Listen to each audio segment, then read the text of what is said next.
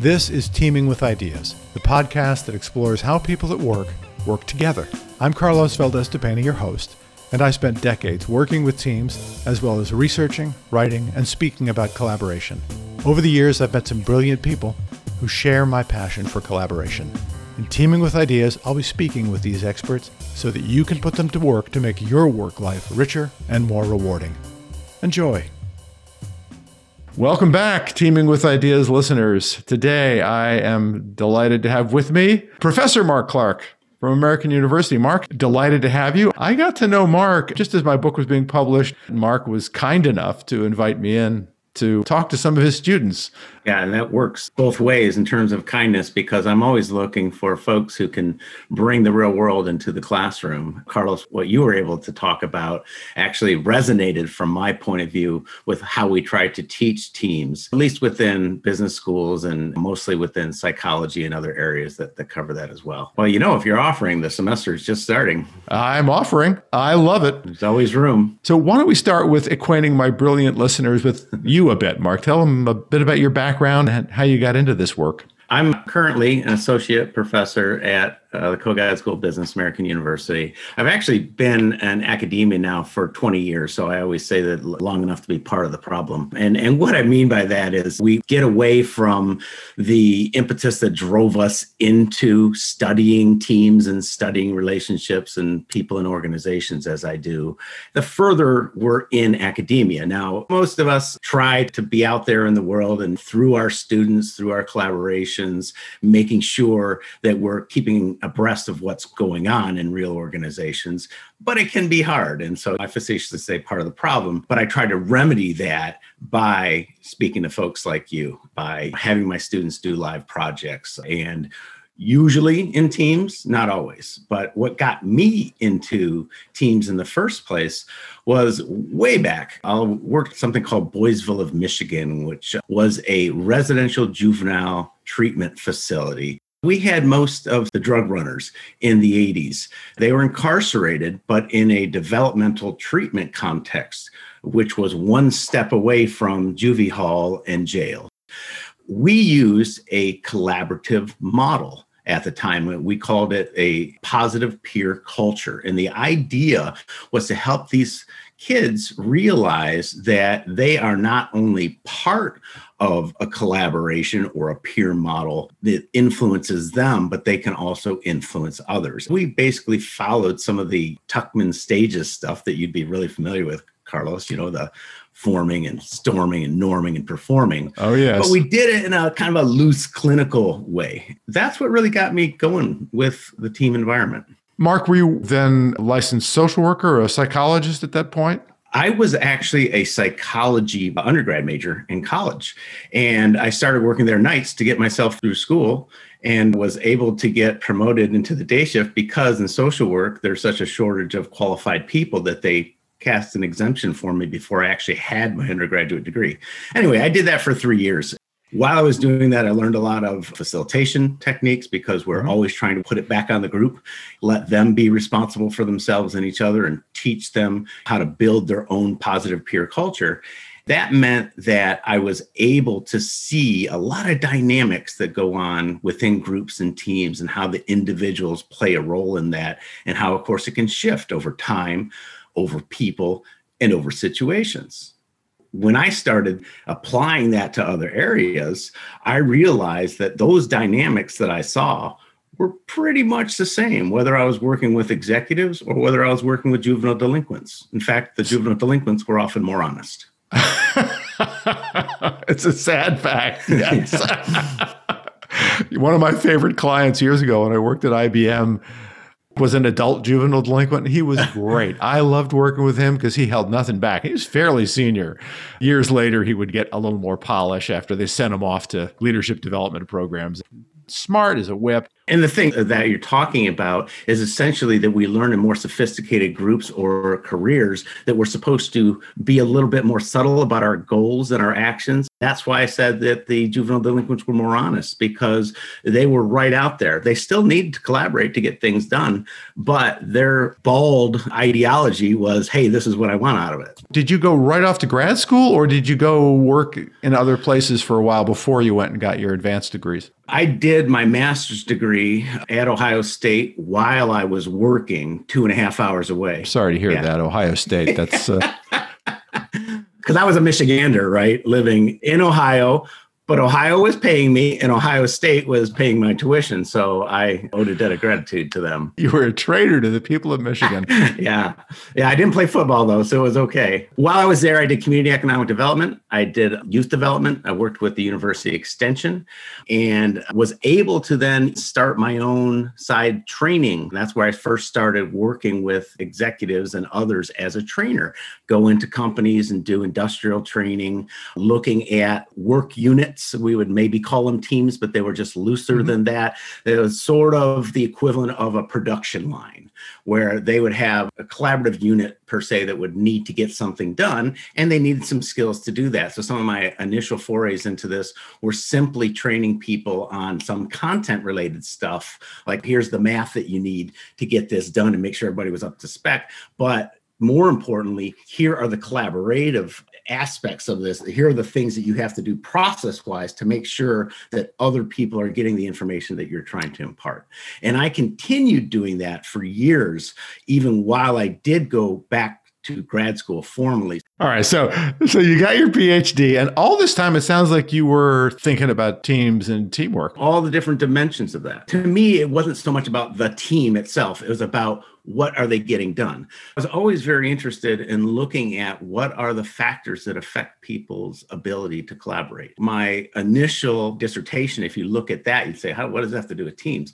Because it was on perceived relational diversity. I was looking at what are the wide variety of categories which change the way a work unit is able to work together people have done a lot of work on demography, the visible characteristics, but not so much on knowledge differences, value differences, personality. So I incorporated that into my research project and looked at how that would affect people's ability to get things done. You've been at American University how long? Since 2001. So this would be my 20th year, I guess. Most of your professional teaching life, you've been at American. Yeah, my academic life has been here at American University. I love it, love the city great students, great place to be. A lot of ways you can collaborate outside of the university walls in a city like this. So it's very, very cool. And one of the reasons I was particularly interested in working with you and coming in and talking to your classes is that I myself have a degree from American, my master's of science in org development. That's what caught my attention when I read your email. Besides the Mars thing, I'm like, I always wanted to have a Martian in the classroom. But it was also say, hey, this guy's from AU, and students love to hear from alumni.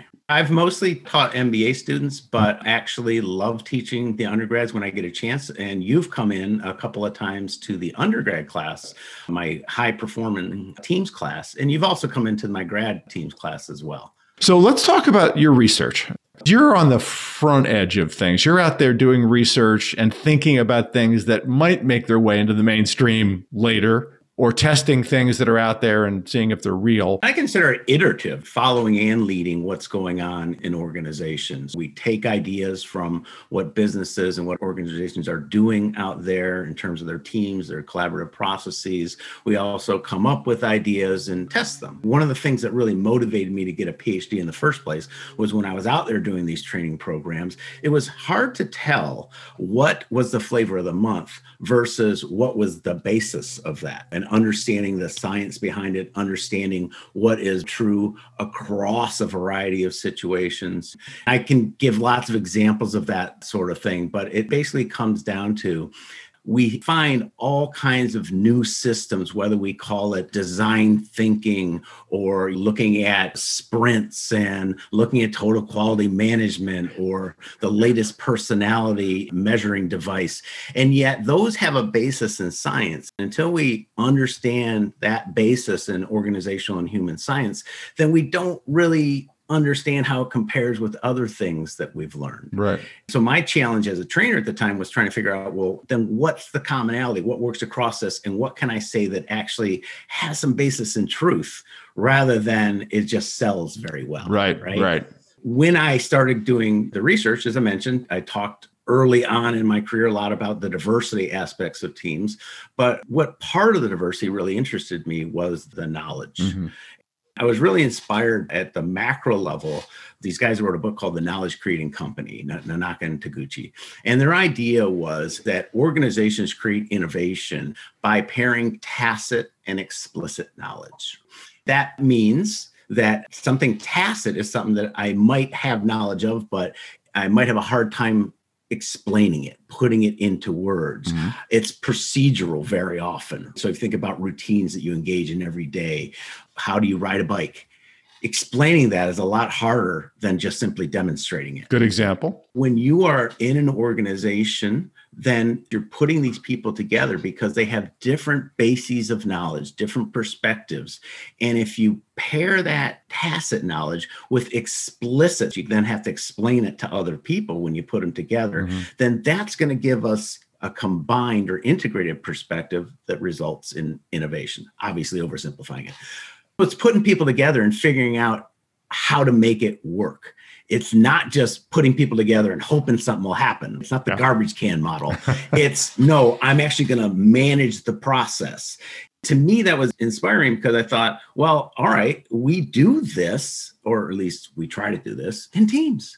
This is what we're after. Is teams are supposed to be about creating value. There's got to be a reason to have a team. There's got to be a reason to put people together. Right. It's not just for the sake of having teams. And there are plenty of times that teams are a drag on the system. Yep. You know, I'm with you on that one. You've heard me say before, Carlos, I, I tell my students all the time we all take our own paycheck home there is an individual in that team and you have to learn how to manage the individual and, and manage broadly. You have to look at performance management systems incentive systems motivations things that make people tick.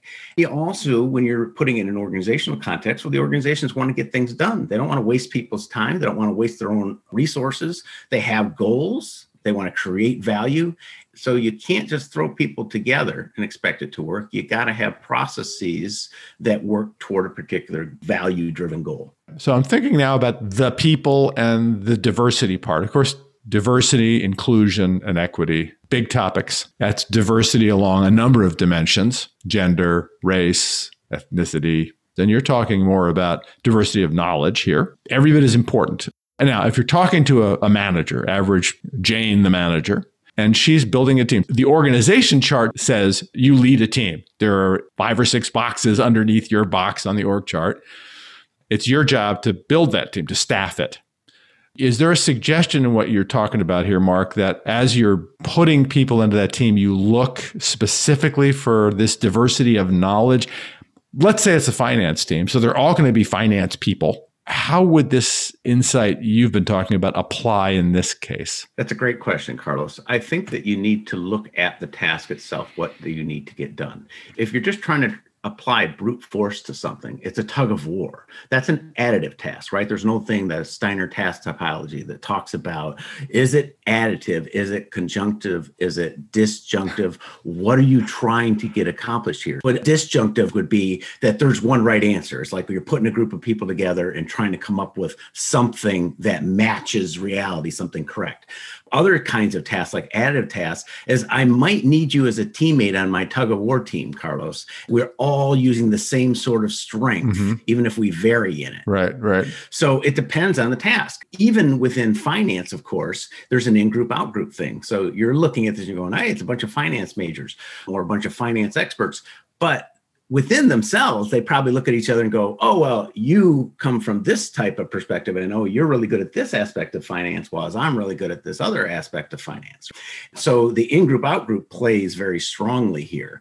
Within that task, you might choose people who still have varied perspectives. You and I are teams guys to some extent, and some people would lump us together, but you and I know, that even though we share a lot of commonalities, we also have a lot of differences and experiences and opinions and things like that. I'm talking about matching to the task. You have this goal and you have to construct whatever work unit is best able to fulfill that goal. If it's something where I'm trying to produce innovation, which is what people very often talk about when they're looking to put together a team, then you want the sufficient and necessary perspectives that will actually help you to arrive at the answer or the innovation that you're after.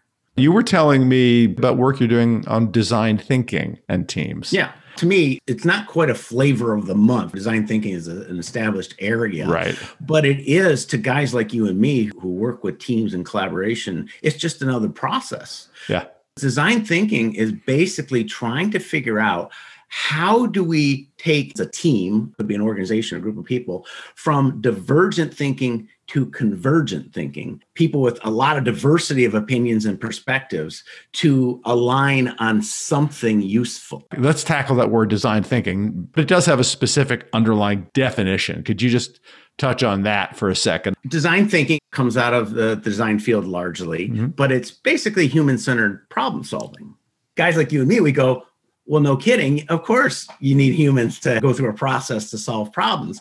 But when you're talking about some of the engineering sciences that relate to the design field, to them, this is different because they're thinking it's not just the design itself, it's not just the engineering process. It is actually the human centered problem solving that gets us further. So that's what design thinking is it emphasizes collaboration, right. creativity, and this is key empathy Right. Empathy, empathy in particular for your customer who, who's going to be using this thing. Or any stakeholder, right? We work back from the need and what they're saying is the problem. And then we bring our collaborative efforts to help create that notion of empathy here because we have to constantly be thinking we're not designing for the sake of design. We're designing to a human need. Right. That's it. Design thinking said there's a user, and you can call that the customer or the stakeholder or whatever. And that user needs to solve a problem. So, what do we do? Well, we don't just say, okay, let me solve your problem. First, we empathize. We say, okay, let me understand you. Let's talk. Let's go through a process here where I really get a feel for what that problem is from your perspective. And then you start the process of, okay, let's define that. Let's then ideate, come up with ideas and go back and forth, iterate until we can make a prototype and we might make a thousand prototypes because the idea is quickly let's make some quick prototypes. Fail fast. And use a feedback process so that it loops back and so we're constantly getting more ideas more empathy more definitions more ideation multiple prototypes until we get something that fulfills the user's need that's design thinking i could do that by myself i mean i could say you're my stakeholder mark and you have a problem you want to solve around here and i could say well let me just ideate around it let me create some prototypes test them fail fast and learn from my failures and keep refining until I come up with something that works for Mark Clark. So you said that collaboration is an important part of how design thinking gets done. Why? To collaborate, you need at least two different perspectives. So you're right that you could do this as just a one on one. Usually, though, what you find is that more perspectives help more, especially if you're talking about complex problems. The problem that we have can only be solved by these different perspectives. And I'll give you an example. I was working with the Aalto Design School with my colleague Daniel Graff. This is was the start of some of our research on design thinking with teams. We did various things with clients in Finland. This is in Helsinki. And we went through the Helsinki airport doing a user interface empathy exercise. We tried to experience the airport in the way that a typical traveler might. And we said typical, but in a diverse sense. So we had students who sat in wheelchairs and tried to negotiate the airport through wheelchairs. We had students leave something purposefully in their bag that they know that would be found. This is pre security measures that we right. have now. But the idea was that they would then come across these situations that would give them insights or empathy into the traveler, which they can then use to feedback to Finnair, the company that we were working with within the airport. Now, if you'd just done this one on one, say with the Finnair rep and one student or one consultant, then it would have been really hard to get the diversity of perspectives that were needed to actually give them good feedback on this operation work.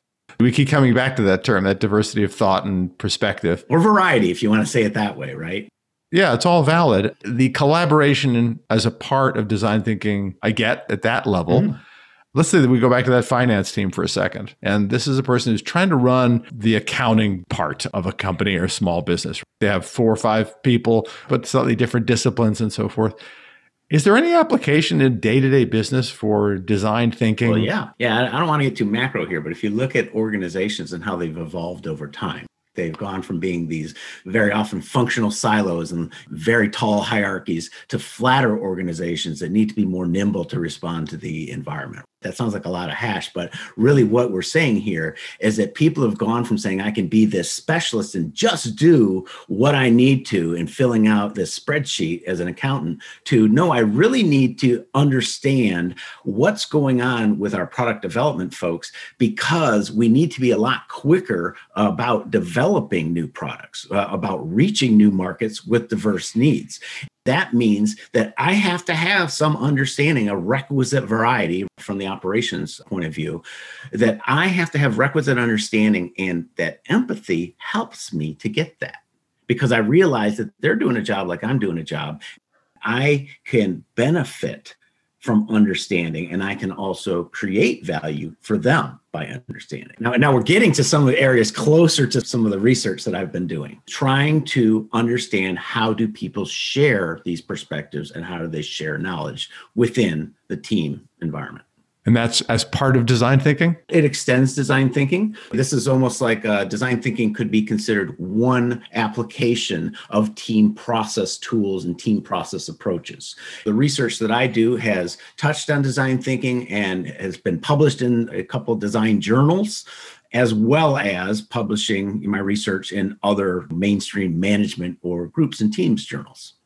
So you continue your work in this area of design thinking and teams. Yeah, absolutely. From my perspective, we're just looking at the processes that help people share their perspective and share their knowledge and information. When I started working with my colleague Daniel Graff at Aalto University, now he's in Tongji University in Shanghai, which is very well known for their design, we were looking at how do we bring together what's already known in teams, but then applying it to this new area and then of course, reciprocating back. What can we get from design thinking that can help us to understand what's going on in teams? There's some well known, or at least well accepted practical aspects of design thinking, such as how do you get divergent perspectives to be understood by others within your environment, whether those are stakeholders that you're trying to empathize with or other team members. How could a John and Jane manager help foster the understanding of diverse perspectives? This is a process tool, if we think of it in that way. A process tool could be the use of analogies and metaphor. And that's where my research with Daniel and with our other colleague, Nicola Meslik, who is in the Netherlands. What we've done is saying, well, folks have a fairly decent acceptance of when we're trying to get a point across, we tell stories. So, what they call in design thinking the narrative approach, or we give visualization. Visualization is very important in design thinking. You can think of things like back of the napkin concept that if you can't sketch your idea on the back of a napkin, a graphic or some short bullet points, then you aren't really going to be successful in getting the idea across to anyone else. So we know about narratives, we know about visualizations, charts, graphs, but we aren't so good at understanding how do I actually get across to someone a concept that they otherwise are not familiar with. We conceived or borrowed this idea of looking at the use of metaphor and the use of analogy as a form of metaphor of how people convey meaning within teams. And we looked at this with uh, applied design teams that were doing work with clients. We did some work in lab. We've published a few different things on this. That basically, the more that you can try to use an analogy that's understood by both sides, that will enable you to convey your meaning or to bridge the perspectives of people who are diverse in that sense. So, is there any analogy or metaphor you can recall from your work that struck you as a good example of how it helps people understand a diverse point of view? You know, I should have known that you're going to ask that question, Carlos, and I should have had one in mind. One of my colleague was always talking about was a car brand. Uh, a Ferrari is like a passionate kiss. Well, what does that mean? Well, then that enables you to to puzzle this out. So when you're trying to convey that aspect of this car to somebody, then you're saying, look, it's not about how fast it goes, but mm. to me, it gives me a feeling of something that I experience when I have a passionate kiss. I hope almost everyone can understand what it's like to have a passionate kiss. And they go, you know what? That means something to me too. And then that helps you to start bridging the perspective and exploring a little bit more. What I like about that, Mark, is it is a little bit confusing. It's like a passionate kiss. Those things at first blush don't seem alike. You got a car and then a physical act of intimacy. It's like, wait a minute, hold on. But you're right. It opens up a really interesting area to explore when you consider the aspects of the two things that are similar. I, I love it. Great example. Well, if you think about why does somebody buy a car, here I was thinking it is because of the specs. Maybe I'm the guy who wants the fastest half mile and that sort of thing. But right. is that what it's about for every consumer? And if you want a more pragmatic one, even just the metaphor of understanding, way back with Henry Ford and Frederick Taylor, his guru who helped him understand scientific management, Henry Ford was basically saying building a car is just like any other factory. Rather than the custom craft pursuit that building a car had been before that. Mercedes Benz approach, where you go, we have a team and that team assembles one car. Instead, Henry Ford said, no, it's more like a factory. Then he created the vision from that. Mm-hmm. Right. Uh, the, the, use of metaphor is just powerful because it transfers meaning in a different way than what you might explicitly see on paper. Right. And it, as you point out, gets the conversation going because it kind of sparks something in you. And that's what we found in our research is that it's actually not only effective, but it adds value beyond what other methods such as narratives and visualization do within a team that's trying to share their diverse perspectives. I worked for a guy once who was nominated as entrepreneur of the year. Uh, they ended up being runners up, but he attended a couple of social events. And he came back to the office one morning and he said, You know, what I noticed about being with a bunch of CEOs, they use analogies all the time. Wow. To make things clear, I thought, oh man, I have to learn how to do analogies better so I can be a big, important CEO person. You notice it stuck with me. It is an art and it is a skill we can learn. It is like a muscle that if yes. we work it enough, we can flex it. I find I have to plan for these things. I've written a couple of books and I, I am not a natural analogizer. But my editors said, come on, Carlos, you've got to bring some more clarity to these things you're explaining for people. And I love that as a practical application. So get out there, brilliant listeners, and start practicing your analogies and your metaphors and see if you can't help your team grok some of this stuff they might otherwise not be getting. You got to communicate with others, right? If you're yep. trying to get that information, that perspective across, you got to figure out a way to do it. That's what I love about design thinking as applied to collaboration and teams. It offers this set of tools that we can enhance by looking at our group processes that we know something about. Daniel and I were amazed that no one had really done research on the use of analogies and metaphors in teams to help them in their diverse information processing. So there's got to be a book in there somewhere, Mark. We'll look for that from you guys. well, it's a lot of fun to speak with you, Carlos. I read your book on collaboration at Mars, and I steal ideas from it and examples from it all the time when I'm talking in class. So I, I really appreciate your perspective on it. I love the partnership, Mark. This has been great. Thank you so much. And to my brilliant listeners, we will see you on the next episode of Teaming with Ideas. Stay safe. Hi, I'm Janet Aldrich, producer and director of Teaming with Ideas. Thanks for listening. And thank you, John Wallerick, for the music. If you found this podcast useful, please subscribe, review, and share. Want more? Visit Carlos's blog, Teaming with Ideas, at carlosvdapena.com. Questions? Click on the Contact Carlos button, and we'll answer promptly. To be interviewed on the Teaming with Ideas podcast, visit carlosvdepena.com forward slash podcast dash contact and complete the questionnaire. Thanks again for listening, and keep on teaming with ideas.